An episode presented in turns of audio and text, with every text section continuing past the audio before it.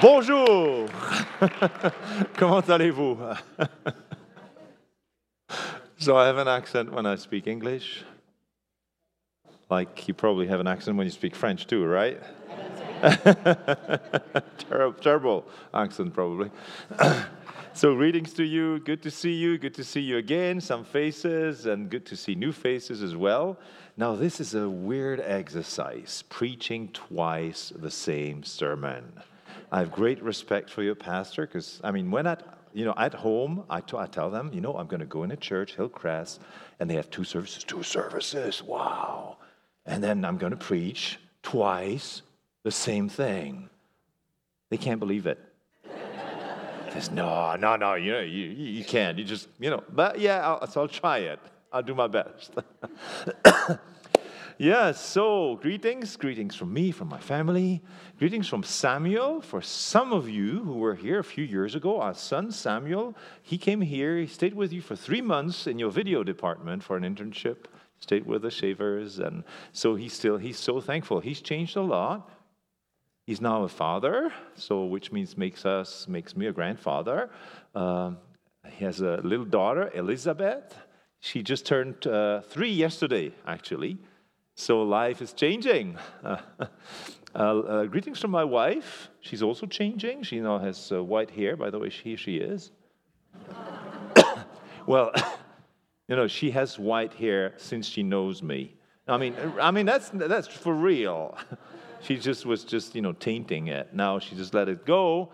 And next to us is our little Agathe. That's our daughter, Deborah, gave birth 2 weeks ago to our second granddaughter. Beautiful, isn't she? Don't you think she really looks like me? Really? I really don't like this when you go and visit, parents where they have a new baby. Oh, that's dangerous. She looks like, she looks like, or he looks like, or because you don't want to frustrate the father and the mother who really wishes that the baby looks like them. Actually, I heard a story, so that they did not get that story in the first service. That's just for you. Of a family and the lady, so there were white people and they had a black baby.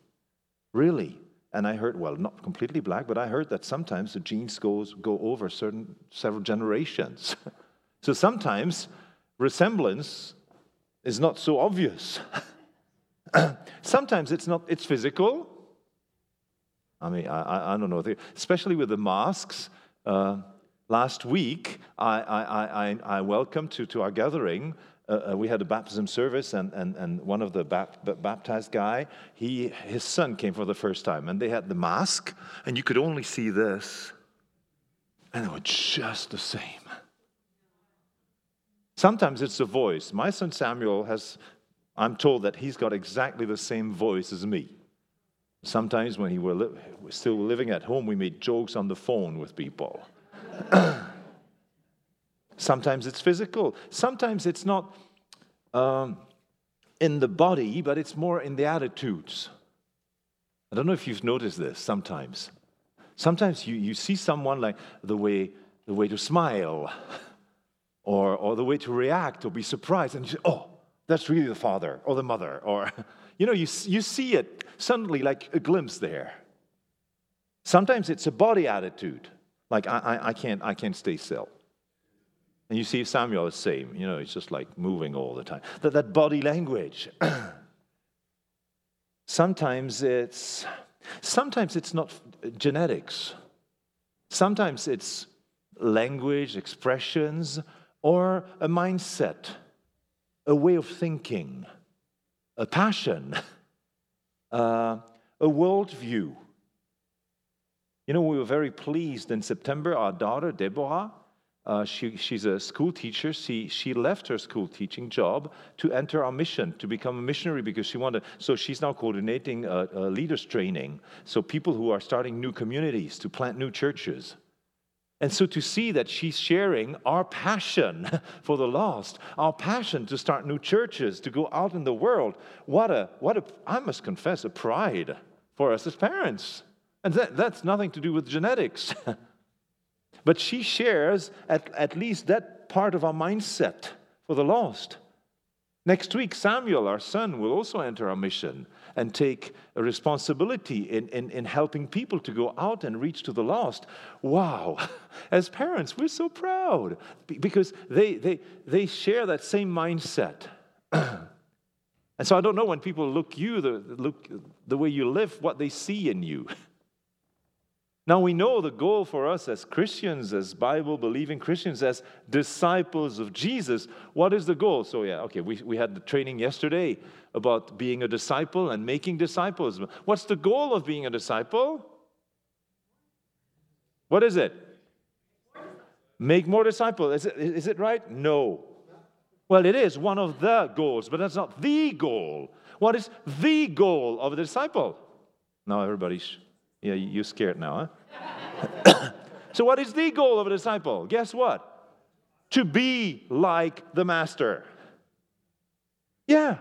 The ultimate goal of a disciple of Jesus is to be like Jesus. You get it? You remember yesterday now? Yeah. That's what Paul says to the Corinthians in 2 Corinthians. We are being transformed into his image. So day after day, we become more and more like him. And obviously, it has nothing to do with genetics or physical resemblance. So what is it about? Character and mindset. So we're going to go in that next part of your series on Philippians. In Philippians chapter 2, you will see that a part of the chapter 2 is about that exact thing of being, sharing, developing the same mindset as Jesus. And if you open with me your New Testaments in Philippians, the letter of Paul to Philippians, chapter 2, and if you go to verse 5, you will see, second part of verse 5, have the same mindset as Jesus. So I want us to reflect this morning, what is it? That mindset of Jesus that we are called to develop and reproduce. And we're going to ask that big question for ourselves this morning. When people look at me, the way I live my life, do they think, oh, I see Jesus there? Okay, we'll go into this, but first we're going to read the text, and Jackie's going to read for me. And so you'll see it on the screen, and please follow in your Bibles, because on the screen you'll have the Darby version. It's very little used, because Darby is very literal, very hard to read. It's almost like Greek in English. But it's useful as you try to follow. It's the same text in your version, and listen to the Darby version, and it may give you some insight. Now, before we read, let me just tell you that after the reading, I'm going to ask you a question about the reading. And I'm going to ask you to discuss it at the tables. And this is a question. So, what is it, that mindset of Jesus?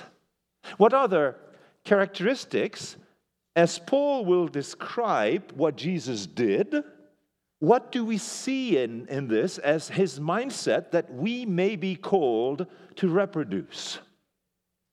Get it? So we read through it, and then we'll take a few minutes, and I'll let you talk about it at the tables. And, okay, let's find one. There are several. Just point one characteristic, that kind of a typical mindset. Okay, this is really Jesus. Okay, let's read it. Thank you, Jackie.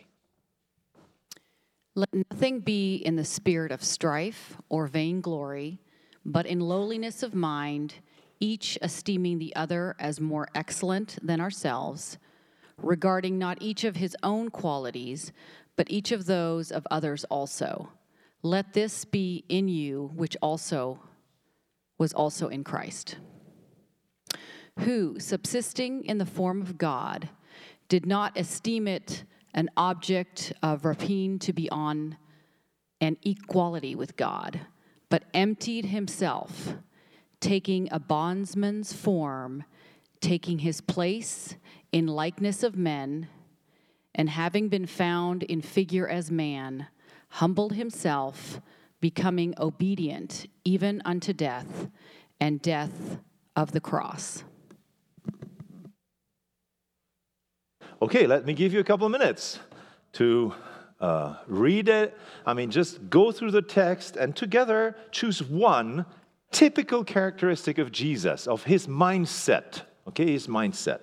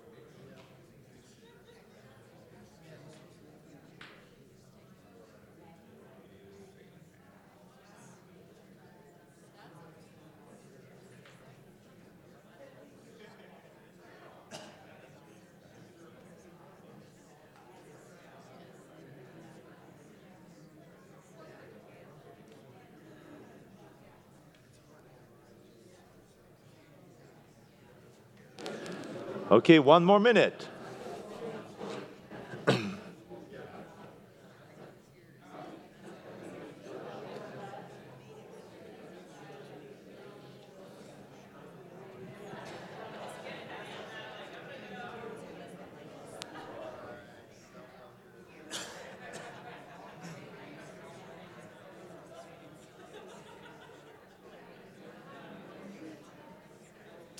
Okay. I know this is just wonderful times of sharing. By the way, I was so pleased when your pastor told me that you were going to have these tables and talks around tables. He was a little worried on how I would handle this. At home, we always do this. We only do church like this. We eat and we talk the whole way. And we spend over an hour around the Bible text. So for me, it's a little complicated to stick to 25, 30 minutes. So, what would you say are typical characteristics of the mindset of Jesus? We could say, oh, this is so much Jesus. So what? Just propose one thing. Who wants to propose? Humility. Yes. You see Jesus, how humble he was, and you would say, this is really Jesus. And even more than humility in the text, if you're careful, it talks about self-humility. He humbled himself. So it's not humility in the sense that, well, you know, he was a poor guy, everybody humiliated him. No, he chose. Every time it was his own. It was intentional humility. Another one. Self-focused. Okay, here's one. Self-focused. What? Others focus. So it was towards others. It's even obvious in the first verses, before that mindset of Jesus. It was for the others. There was another one there. Obedience to the Father. That whole text we read, especially from verse 6 onward, is kind of an answer to that famous John 3:16. God, the Father, so loved the world that he sent his only Son. And here's the Son answering the Father, saying, yes, I'll do it. I go. The Father sends, and the Sons obey. And the Son obeys. Another one. Service or servant in the text. You know, the Greek word for servant is doulos. It doesn't matter really, but the important thing is that the word is the same for slave. It's very strange that very few translations use slave. A servant is already hard enough, right?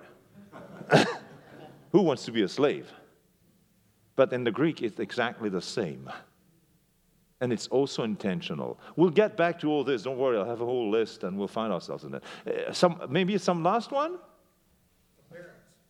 Appearance. Oh, that's a good one. What appearance in the text?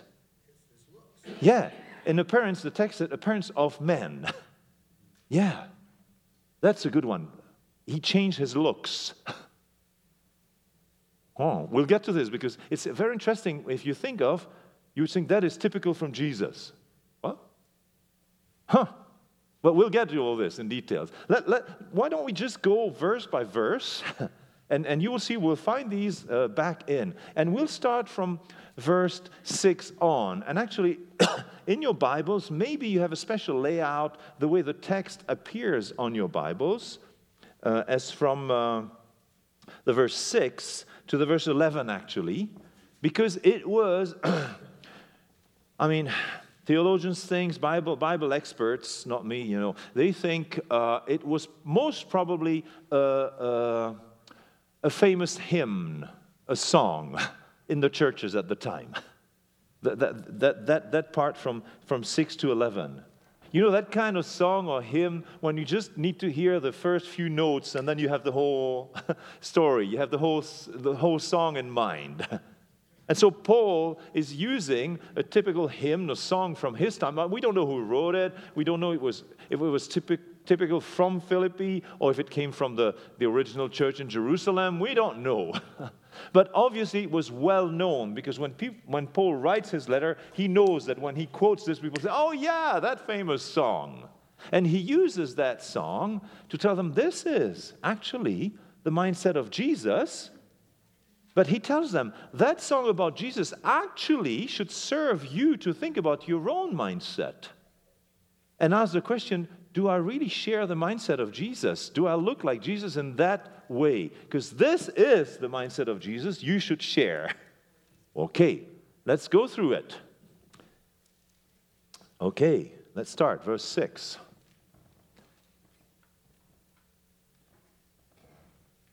Being in very nature God, did not consider equality with God something to be used to his own advantage. Here, it talks about the rights of Jesus, where he started his journey to us. So where did he start?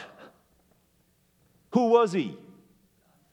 God, the creator of everything. In him, through him, by him, for him, everything was created. He is the high God over everything. He has power and glory and everything. He has all the rights to be there and stay there. But he did not look at this rights as something not, to hold on. That's his mindset. His mindset is having all the possible right in the universe, but not look at it as something, no, I'm not, don't, okay, Father, you sent me, but, I want to go, but I don't want to leave. Sometimes we have that feeling, no? Like when we're on holidays, having a good time, Going is always leaving. So, let's start thinking as we read this about us, huh? Our rights. Our comfort. We're not talking about sin here. And we're not talking about giving up, evil behaviors. We're talking about good things. There's nothing wrong about him being God. Of course not. That was fully deserved. Power and glory and honor. It was fully deserved. Even to the cross, he could ask thousands of angels. That was fully deserved. No one could complain. But all this, he put it aside by choice. Okay, next. Now the expression here. Rather, verse 7, I'm reading in NIV and not Darby. He made himself nothing.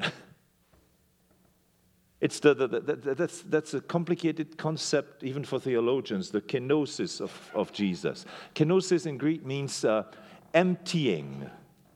The closest word we have is vacuuming. Vacuum. Made empty. So instead of taking all these rights that were completely deserved, like your comfort, your TV, your nice church building, your programs, your money, your holidays, or I could say mine. Huh? I mean, we're all in the same lot. Huh? I mean, all this, we deserve it. We earned it. So instead of seeing this as, this is so precious, he emptied it. It's troubling. Empty means he went from the highest, and I don't think we really get how high Jesus is as God, because actually there's nothing higher. And also how low he went. How low did he go? Tell me, how low? Yeah, baby, manger, persecuted, rejected by his own people.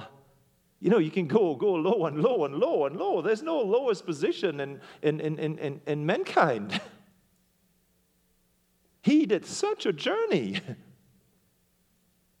That's his mindset. Next. Servant nature. Oh yeah, that's verse 7. Read with me. By taking the very nature of a servant. That's troubling to me. There are many things troubling to me in that passage. Huh? So it doesn't say he served us or he served people. It goes further. He took the nature of a servant, let's say of a slave.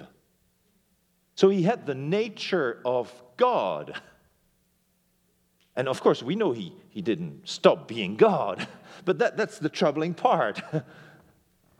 He didn't stop being God, but he left everything that was attached to it, all the rights that were attached to it, and he took the nature of a servant, a slave, intentionally. So what people were looking at him, they didn't see God. Well, sometimes there was like these, illuminating moments. And people was, these texts when disciples look at him and who is that guy? They don't get it because he was the servant of all by nature. It wasn't like for a while, he did the dishes. That was, he took that nature. I don't fully get it. Next. He identified, okay. And there we have the looks. Look at the text. Verse 7, being made in human likeness. And we could put the verse 8, the beginning, and being found in appearance as a man. That appearance, I don't know what if you have this in your Bible, you understand the Greek word. It's metamorphosis. Metamorphe. Is it an English word, by the way? Metamorphose? Yeah, metamorph. So he just that morphe is shape in Greek. It means the shape, the looks. So it's the looks even more. It's the shape. So he changed. He took the shape of man. In everything, becoming like a man, completely. And this is troubling, because we could ask the question, really? I mean, come on, let's think about it. Was Jesus really, in every way, like us? Yes or no? Yes. You say no, they say yes. Oh, you're all right, actually. It's yes and no. So in what is it yes and in what is it no? Well, yes. I mean, the Bible says that he was nothing more than anybody else. You couldn't even notice him in a crowd. He had nothing particular. He was Mr. Nobody. He was in every way like us, in morphe, in looks. But the Bible also says that there was no sin in him. He was completely different from us. He was the Son of Man. He was the unique, the Holy One. He was completely different from us. Okay. That's the strangeness of Jesus. Being completely like us and completely different. Being completely like us, like men, in shape. Culture, food, fun, friends, sorrows, suffering, the whole human life. But at the same time, character and mindset, values, holy. Let me tell you that sometimes I fear, as Christians, not here, of course, we tend to do the opposite. We want to look like Christians. You have the Christian haircut, the Christian suit, or the Christian look, or the Christian walk, the Christian Bible, the Christian, the Christian morphe. But if you ask the neighbors how we deal with our husband, or with our wives, with our dog, with our children, our character. We don't look like Jesus. We look like anybody else in the world. No, not you, of course. We, in Belgium. It's a real struggle, let's face it. Jesus was in every way like us, but completely different. Next. Time is running. Okay, we had this. That he humbled himself. Verse 8. Actually, it's the second time that himself comes in. He vacuumed himself and he humbled himself. That talks about intentionality, about personal choice. The personal choice of putting himself under the others. That's humility, It's consider the others superior. Their interest, their lives, their sufferings, are more important than his, or than, should I say than mine? That's not so obvious. And it's not because, there's no other choice. No, it was a choice for him. And look, if you look at the life of Jesus, every time he was under people, it was because he made the choice. Even the cross could have, look at when he was, judged. I mean, the only time he just needed to keep silent You know, are you the one? Are you the Messiah? He just needed just to say nothing. And he said, yeah, I am. Bomb. And then when he's in front of the Romans, they say, okay, what do you have to say to your defense? He just needed to say, well, I did not do it. And he remained silent. He chose it. You know, it was his choice. Next. And we got here obedience. Huh? Obedience to the Father. No question. Well, it's not... I'm going to say, excuse me, but it's not stupid obedience. You know, think about Jesus in the Garden of Gethsemane. Father, you know what? For me, this it just describes so well the type of obedience of Jesus. If there's any way possible that I can escape this, and not only one time did he say that, huh? But your will, not mine. That's the mindset of Jesus. It's not just a stupid obedience.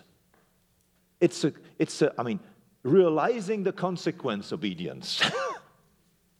And even wrestling with God obedience.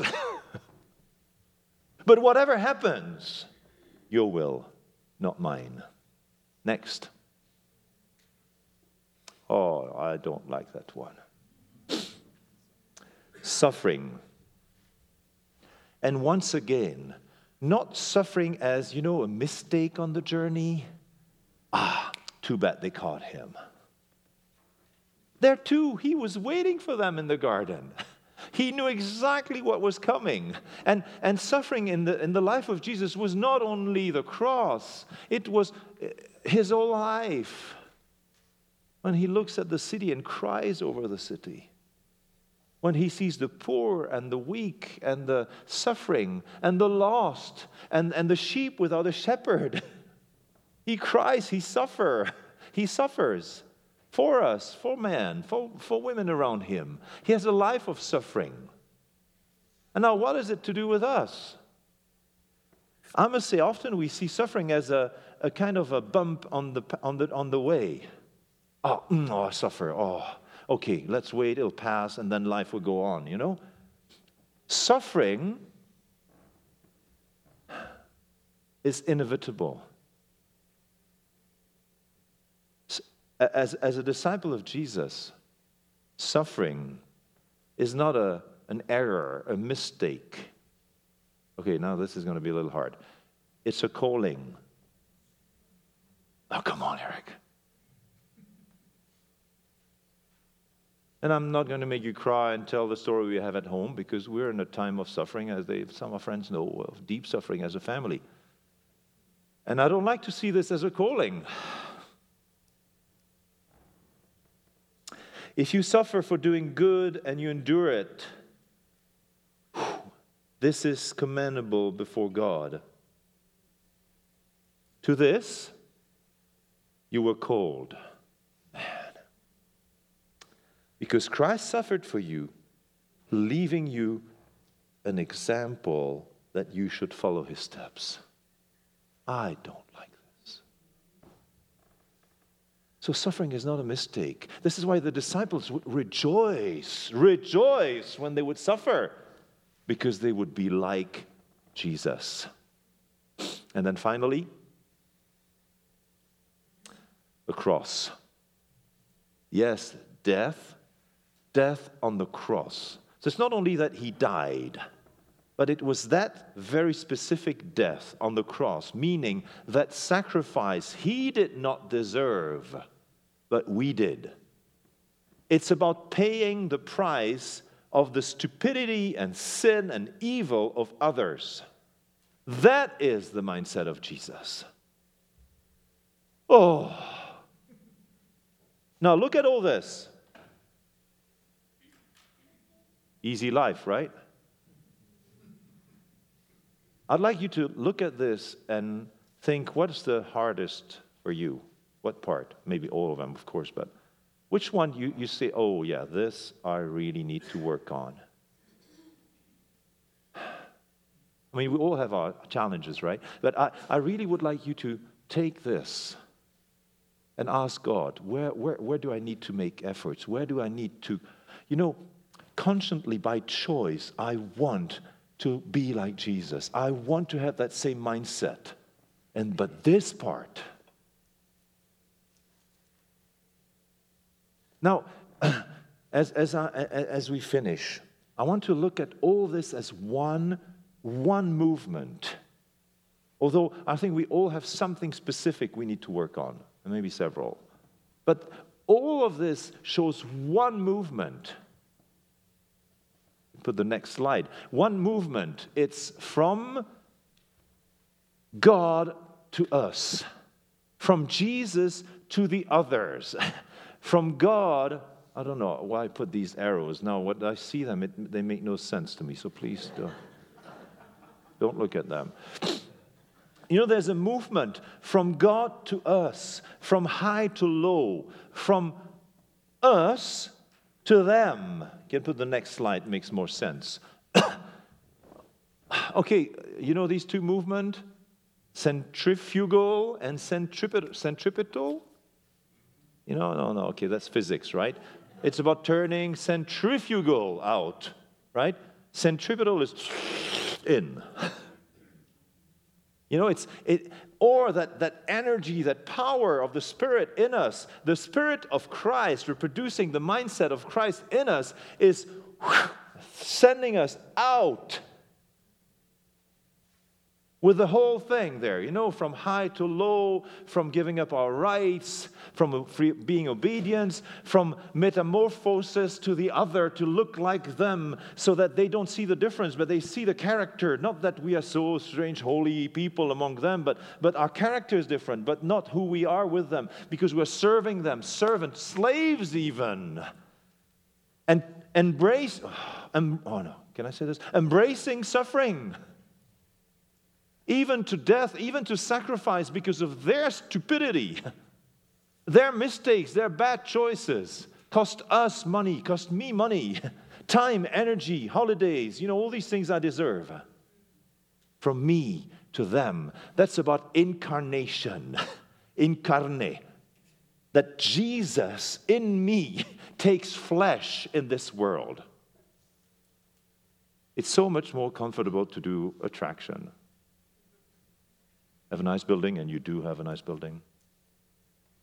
You know, get a nice flyer out. Organize a great fun activity. Nothing wrong with this, my friend. Nothing wrong, nothing evil. But if we really want to push it and really mirror, duplicate, replicate the mindset of Jesus, there's more to it. So I want you to think about this, pray about this, and we're going to pray as we finish this part. And let's take a few seconds of silence.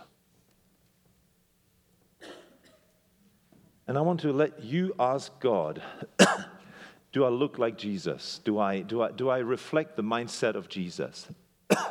I think we all do, to a certain extent, but obviously there's work to be done. So let's ask God, would you show me, this list, what do you want me to work on today, tomorrow, this week? Maybe we should also ask for God's mercy upon us, upon our church, because we missed it so often. Well, I'll give you a few seconds to, make your deal with God.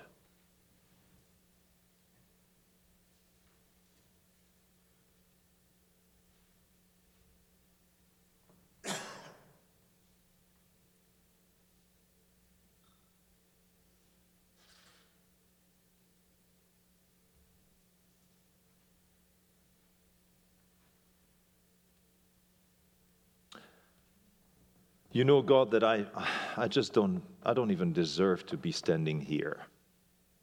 I know that if my friends here would know who I am really, they would never let me talk. And now I know you see me like through me. I'm transparent before you. I can't hide anything from you. And still, by your Spirit as a gift because of Jesus dying for me. You want to transform me to the image of Jesus. And I don't deserve this. And you want to do this not against my will, but with my will. And you expect from me intentionality. Forgive me for not letting your Spirit do his work in transforming me so often. Forgive our churches. Forgive us. Have mercy upon us. And work in us. Help us to give up our rights. Help us to humble ourselves. Help us to empty ourselves. Help us to go to the other and be with them and get the same nature as them. Not the values, but the morphe. Help us to be servant, even slaves. Help us to serve them till suffering, through suffering. Help us to embrace suffering because it's like Jesus. Help us to even to sacrifice our lives. Even if it's not just, if it's not right, if they don't deserve it, because then we will mirror the mindset of Jesus. And this we're not able. But thank be to God. In Jesus, nothing is impossible. By the Spirit, you will do it if I let you. Thank you for your Bible. Thank you for the Bible, your word. Thank you for, just let it take roots in us and grow and produce fruits for eternity. Amen.